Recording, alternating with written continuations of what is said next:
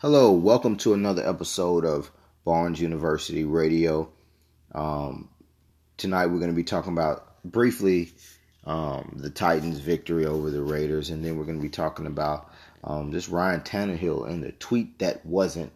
Um, one of the things that I said about Ryan Tannehill back in May or June was that you know the Tennessee Titans acquiring him, he will be the X factor um, him and whoever plays the nose tackle position um, later on in the season. And you know, if we actually look at how that panned out, Jeffery Simmons and you know obviously Ryan Tannehill finally took over, you know, as the starting quarterback. So, you know, um, we'll get into the Raiders game briefly, and then I and I'll circle back to that point that I just made about Ryan Tannehill in the X Factor tweet that wasn't, but is still in my drafts from May or June, and then as well as just some of the the quarterbacks that will be available in free agency. Just briefly, the big names, a couple guys, not going into depth right now, but and so we'll talk about that in depth um, later on.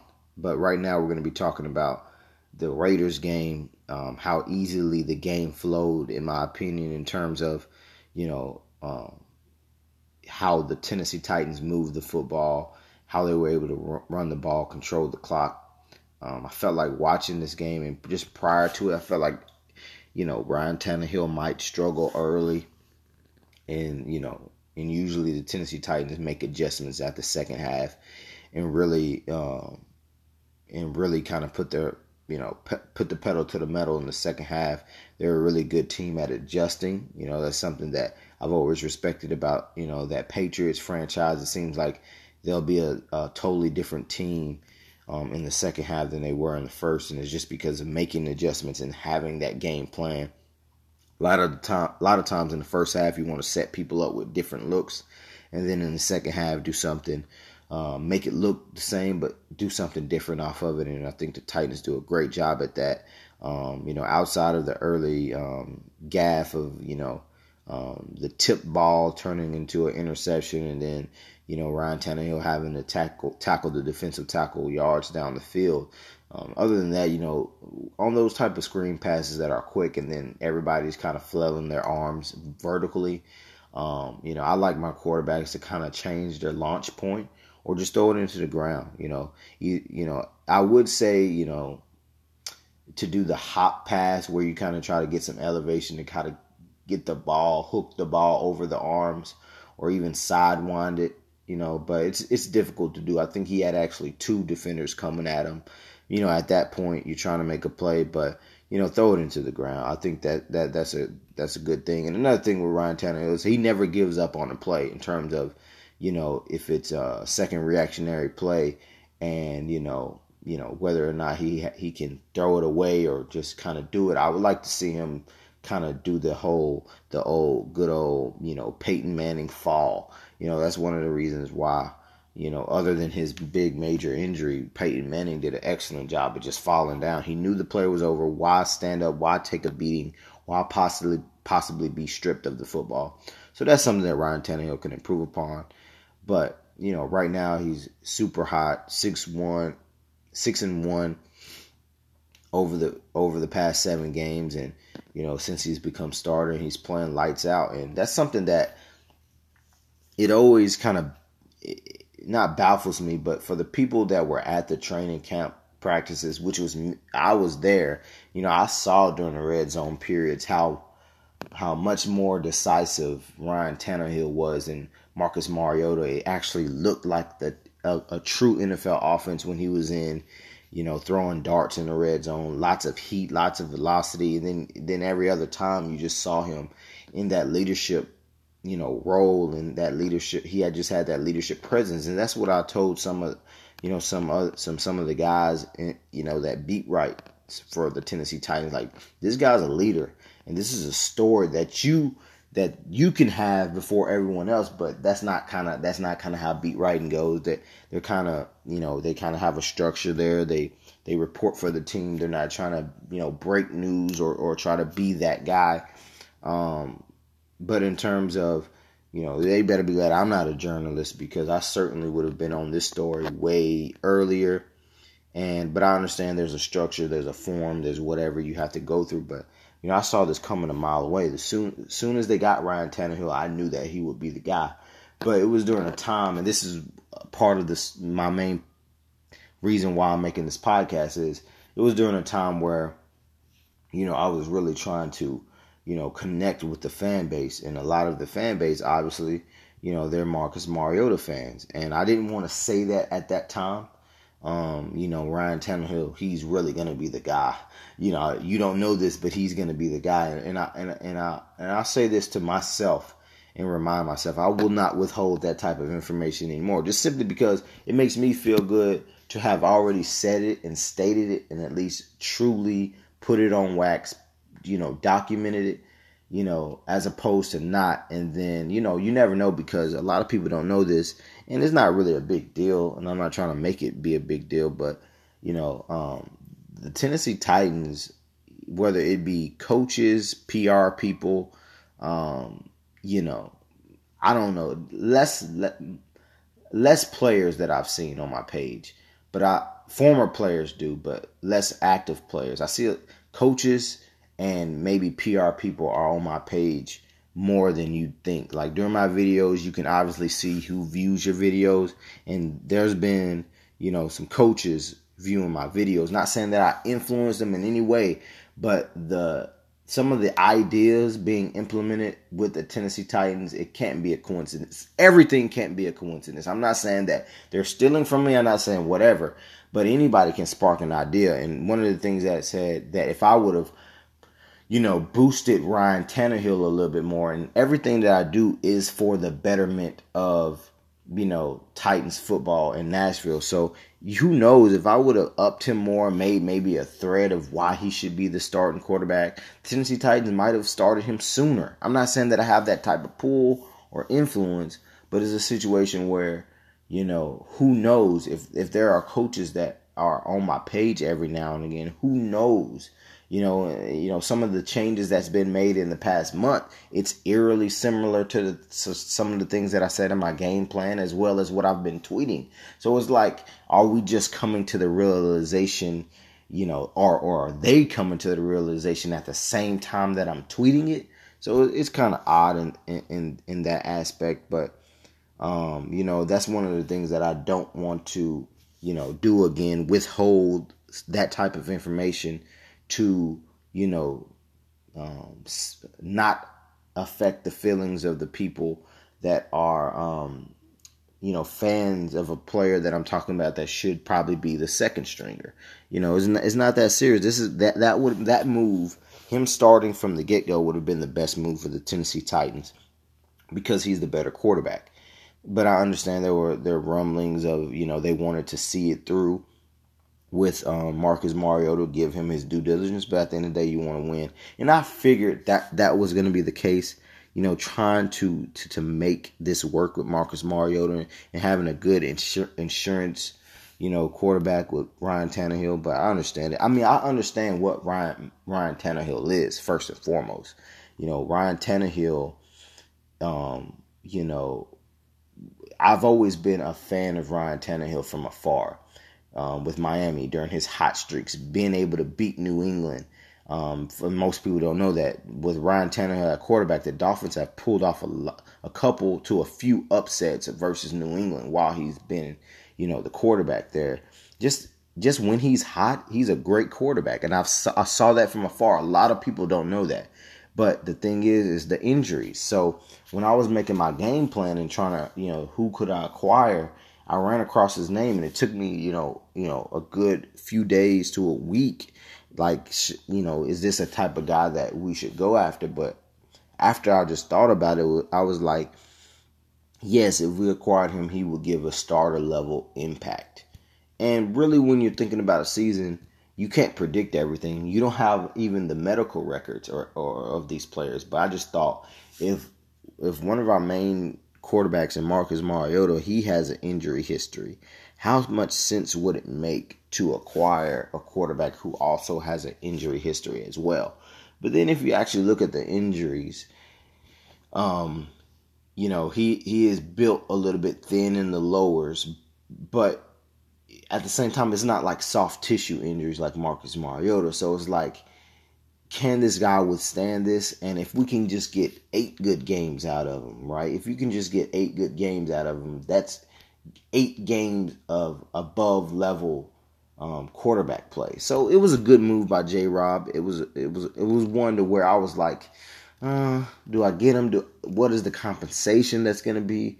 You know, used in order to acquire him. And then I was going to think, okay, if I do need a bridge gap quarterback, am I going to be really overpaying for for a guy that's just, you know, kind of injury prone? But at the end of the day, when you think about it, everybody's one play away. But at the end of the day, there's a history there. So that's one of the reasons why I didn't really pull the trigger in my game plan for Ryan Tannehill, especially with free agent quarterbacks available like Tyrod Taylor, who I believe at he has the ability to do some of the same things that Ryan Tannehill is doing right now.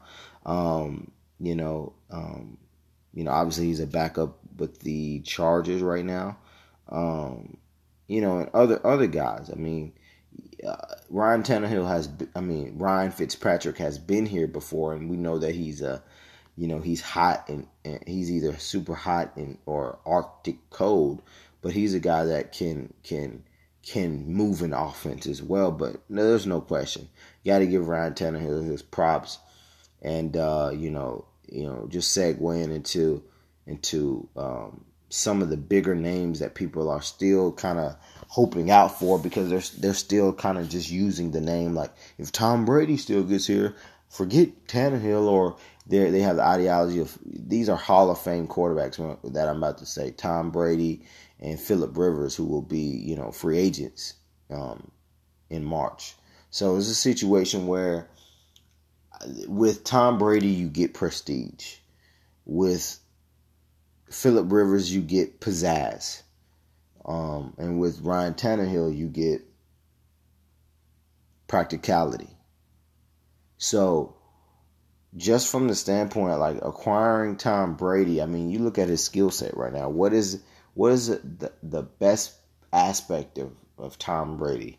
Is his preparation. And, you know, he's seen every single type of defense.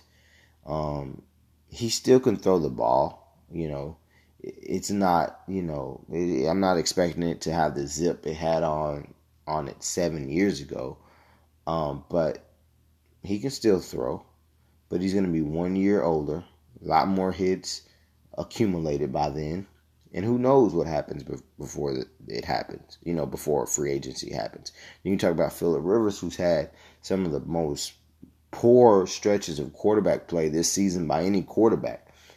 Um, and you you talk about I've always thought thought this about Philip Rivers is there he is so set in his ways in terms of habits and you know when he gets into the offense, he really has to get into it because his his game is so much predicated on, you know, um, timing, um, and anticipatory type of throws.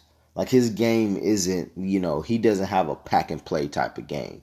He has to really embed himself into an offense for a couple years to see results. And when you're what 37, 38, however old he is, you don't have time to to you know the Tennessee Titans aren't signing you to a three year deal and say, okay, by year two or three, he's gonna get this offense down. Patton's gonna be clicking like how it's been for the Chargers for the past, you know, 15 years. You know, that's not the case here in Tennessee. So that's why I'm like, you're gonna get pizzazz. You got Philip Rivers returning to the South. You know, he's going to relate to a lot of people. You got Tom Brady coming in here and he's going to get so much press and, you know, prestige to the organization. But at the end of the day, is it, you know, a true fit? You know, but you then you have Ryan Tannehill, which was, like I said, an excellent move, an ex, excellent risk because at the end of the day, he he's the best. When he was a backup, he was the best backup in the league, and now that he's a starter, he's one of the best starters in the league. So it's like and when he played in Miami, in my opinion, when healthy, he was a top 10 quarterback then. You know, I didn't, obviously, I, didn't talk about him because I was, a, you know, um, I, I follow the Titans, but I've always watched from afar. I was like, this guy slowly, at first, it was like, okay, you know, quarter um, a former wide receiver coming in quarterback. He has some learning to do, and then there's like always like a gradual progression. His growth chart has always been pointing up. It's just that the injury is always like, ah, this guy just can't catch a break. Like, what's wrong with you know? You start asking those type of questions, but it was an excellent move. Um, and you know, to close, you know, I think I've covered pretty much everything that I said I was gonna cover. But you know, overall, I certainly think you know I always come out with my game plan. I, am not sure necessarily if I, I'm I, right now it makes sense. Yes, resign Tannehill. You know, the Titans have you know funds to to to kind of not necessarily set the market, but follow the market for what Ryan Tannehill will be worth when you do the number crunching. So it's not like you feel like you're overpaying the guy because he's playing at at, at an uh, above average to almost elite level as a quarterback right now. One of the best, you know, quarterbacks in the league right at this moment. Because um, quarterback play right now is really just up and down. The the most consistent figure in the NFL right now is Lamar Jackson. Everybody else is kind of up and down. And then after Lamar Jackson, I mean, who can I mean, who else is playing close to Ryan Tannehill's level? So I, I don't refrain from saying elite right now at this moment as of December 8th. So um yeah, I mean just looking at this situation, um you know, it, it's ideal for the Tennessee Titans and you know, that's just something that, you know, we'll go over when I get closer to that you know 2020 Titans game plan.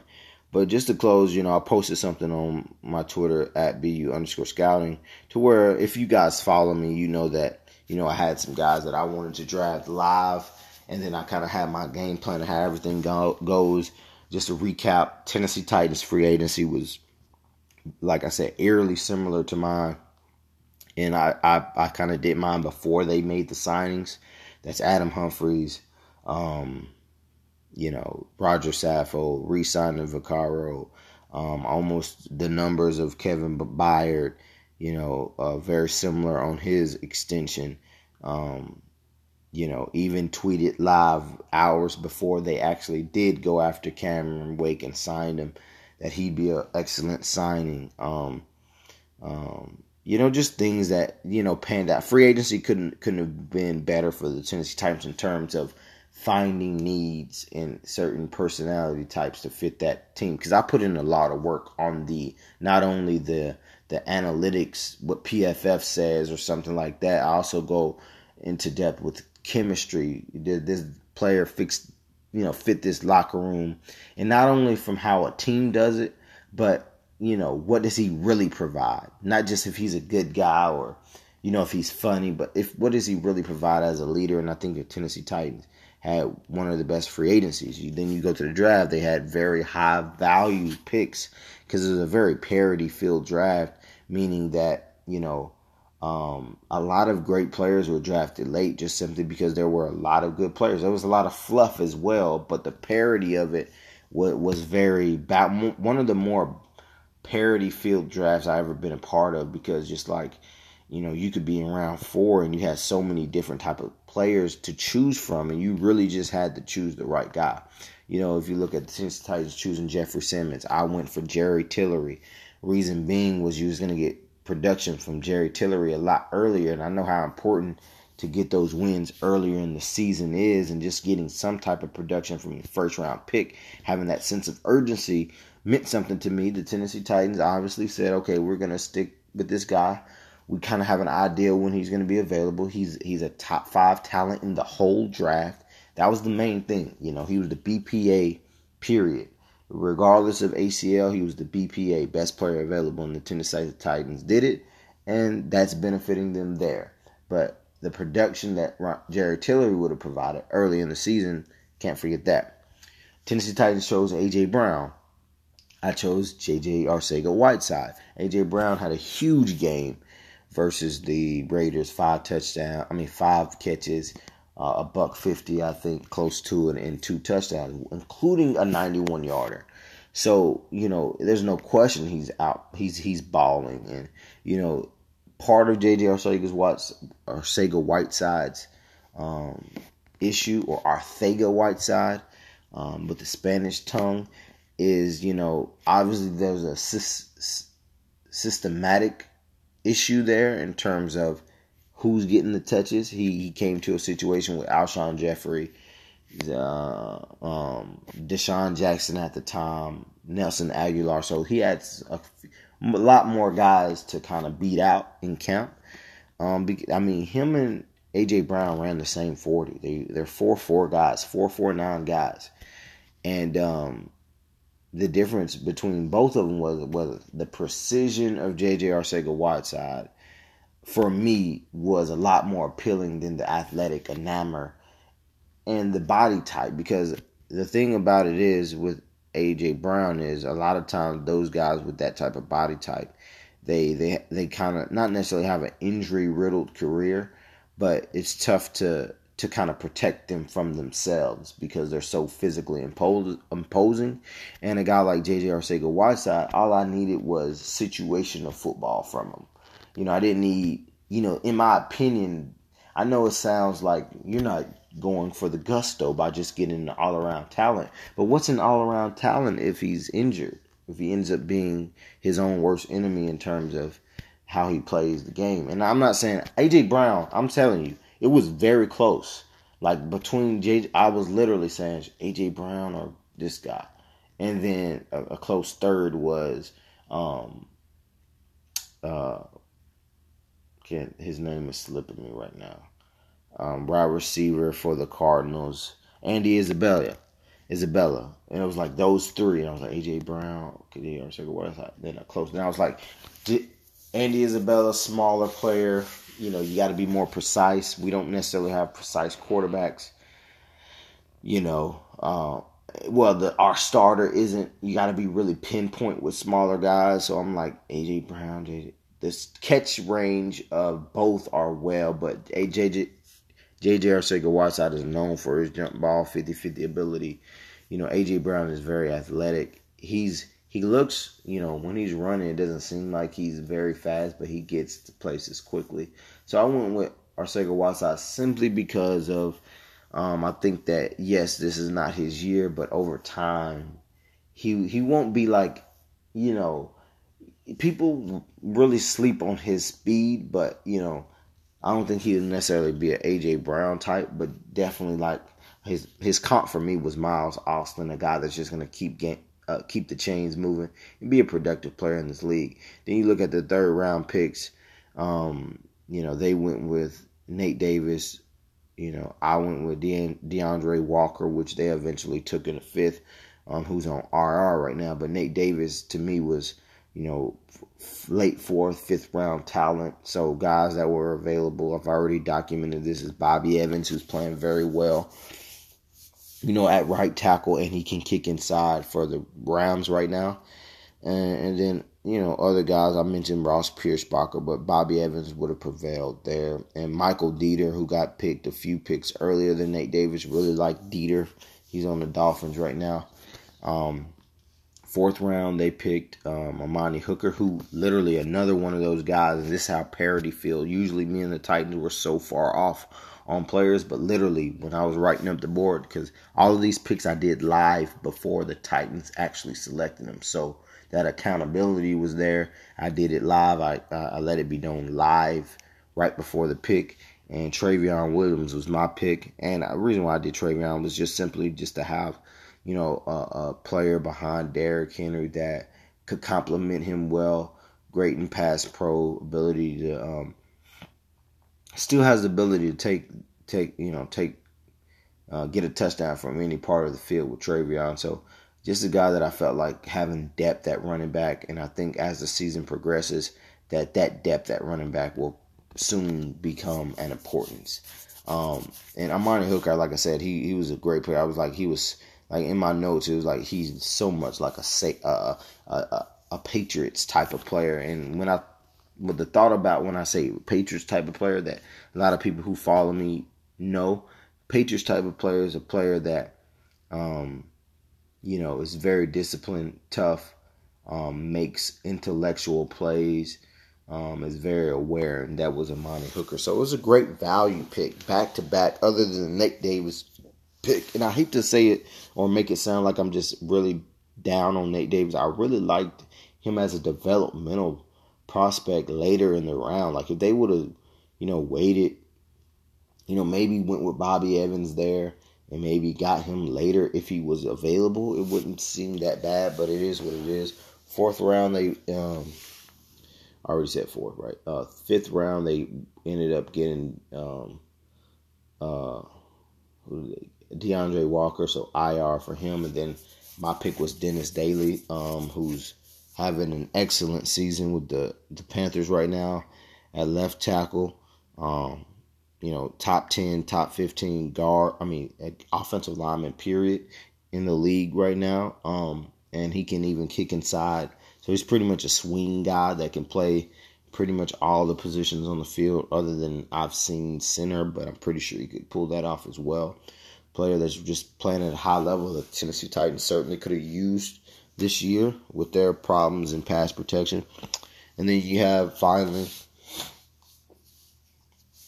they went with David Long Jr., who, you know, I saw at the Senior Bowl um, uh, in terms of tape and really liked his game. Um, just a torpedo, a heat seeking missile, um, very physical type of player. So it wasn't one that I was like him or this player but it was a player that I could see why they selected him. Um, so I could see why, like a reserve interior linebacker, they believe that the game at interior linebacker is coming down to more short guys that can move and cover guys better um, instead of the traditional. Because inside linebacker, used to be a traditional 6'2", 240 standard. You know, now it's going to more of a six foot two, 25 to 230 type of look and that's to cover guys better, move, find holes, and, and really penetrate and attack. And you really want physical guys that can make tackles. Um, and then I went with a, a guy that had got got in some trouble in college midway through his senior year, and kind of has been blackballed from every pretty much every league. But I would have taken a chance on him, and that's you, you've already heard a lot about him. KaVontae Turpin from TCU, just an electrifying player. You watch, you actually watch tape when I go back. They're filled with like just freakishly fast players at TCU. So if the Tennessee Titans, you know, in the 2020 draft, you know, want to really look at some of the speed in this, in this, you know, in the in the farm that you have with college football, man. TCU has some burners, and KaVontae Turpin was one of those guys, kind of light you know 160 165 but i i would have you know i had a game plan for this pick to be completely honest if i was in that position. You know a lot of times we see what people do we write them off. We are so judgmental. We care about the pr but the tennessee titans have no business caring about you know pr with their first round pick and and that's i'm not being negative at all i understand you know people make mistakes and and you and, and you you can you change, you justify whatever you want to call it, but if he's being blackballed because of PR, it's really ridiculous. Because I mean, you have to have a plan, and maybe they thought the talent didn't didn't wasn't that good to even you know outweigh the PR that will come with it. Maybe that's their opinion, but with me, I feel like he's the type of player that Kalif Raymond is. He's he's the exact type to the effect of what they're doing with Kalif Raymond and the fact that they, in their mind, they had Kalif Raymond. They thought that you know they they liked Kalif Raymond's talent because let's not get this mistaken. We've had several players that we've that has come on the Titans that had a similar skill set to Kalif and who really thought that Kalif Raymond would be what he is now. And really what he is, he's a guy that gets the ball um, on a handful of plays, whether it be kick return, punt return, and now you know jet sweeps and, and deep shots. Right now, you know, not necessarily a gadget player, but a guy that provides a speed element to that offense and special teams. But nobody before the season thought that. So it's like getting KaVontae Turpin. Why all of a sudden, you know, I implanted that I'm not gonna say I did it, but the Tennessee Titans have never been known to do this. There's in no reality what Kalif Raymond had been because he had been on the roster before. Why didn't you use him then? But now all of a sudden you're using him. So it's like they understood that that was an element that needed, and you can live and you learn, but it didn't happen until I said it. So they're to me, in my opinion, KaVontae Turpin and Kalif Raymond have very similar skill sets and how they will be used in the next level. And people act like, okay, he's small, he's 165. You act like the guy can't get in the NFL weight room, put on 10 more pounds, and then he's then he's a glorified Tariq Hill, Tyreek Hill or Jakeem Grant, you know, and it, it's just really ridiculous um, that he's that he's not getting an opportunity even in XFL. Like literally, it's it's, it's crazy. But you know, I, that's something that I would I was thinking about. So a lot of times I say when I'm making selections, yes, hold me accountable for the players, but it's not always the players. It's the mindset, right? My mindset before my mindset before this season started was protect the quarterback, get after the quarterback, provide, make your offense make sense. So if you're a physical run football team, at the time before I even said this, the Tennessee Titans did not even have a traditional blocking tight end or fullback on the roster. But then once I said, stated it on Twitter that how can you be an offense, but you do not have a traditional blocker on your team, they went out and got one. Then when I said you needed to add a speed element to the team, right after I said that, they started using Kalif Raymond more. So we're either having like, you know, un otherworldly um, telekinesis, or they see what I'm saying and they're making adjustments. Just like right before the C- Carolina Panthers game, what would you say is the biggest anomaly of the season, right? To most people, is the usage of Dion Lewis in the Carolina Panthers game. Right before that game, I said that the Tennessee Titans should implement, didn't say feature him. I think he had 25 snaps that game. I was thinking 15 or 10, but they kind of went overboard. But right before that game, I said you should use Dion Lewis more. And I think I tagged Coach Vrabel and a couple more guys on the team. And that game, the biggest anomaly of the year, they overused Dion Lewis. To me, you could say, oh, coincidence, coincidence all day times 10. To me, somebody's listening. Somebody's watching something. Um, you know, if they win the Super Bowl, they owe me one. You know, I, and I say that half joking, half truth, because you know, and, and a lot of people want to say, okay, you take credit for when they do something good, but you don't take credit for when they do something bad. Uh, because when they do something bad is usually, and and I'm not being, you know, um, overly proud or arrogant here is when they don't do something, when they do something bad is usually because they di- didn't do something that I, that I've suggested.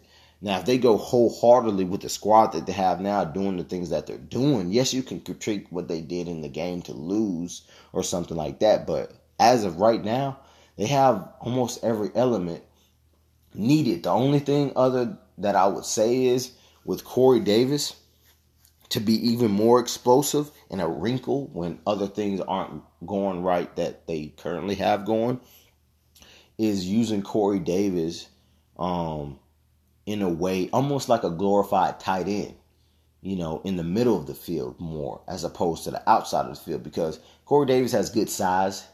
Um, he has good uh, catching traffic ability. Um, so, and you, I'm not, you're missing that presence to a degree with Delanie Walker not there. So, employing Corey Davis over the middle of the field as a glorified tight end, hell, even lining him up at that position sometimes. He's not small, you know, and just really having him attack from the inside a little bit more. I think that's a uh, that's one wrinkle that you could use. Another another wrinkle would be um, um, is, you know, I really wish there was maybe another speed back, but you know, all the good running backs are already taken. But really, I would say on offense, certainly employing Corey Davis a little bit more over the middle of the field is the next kind of wrinkle they could add to the offense. It's always an ever developing plan with this team, but you know that that's really you know it, man. Um, Titans are rolling. They deserve it. They put in the work. Um, they have the Texans twice in the next three weeks. Um, this next up, you know, upcoming Sunday they play them at home at noon, and then the season finale. They play in Houston, which probably will be flex if they're able to win. You know, at least one of these next two games in between, sandwich in between those. They have the Saints at home as well, who just dropped 45 on the Saints but lost.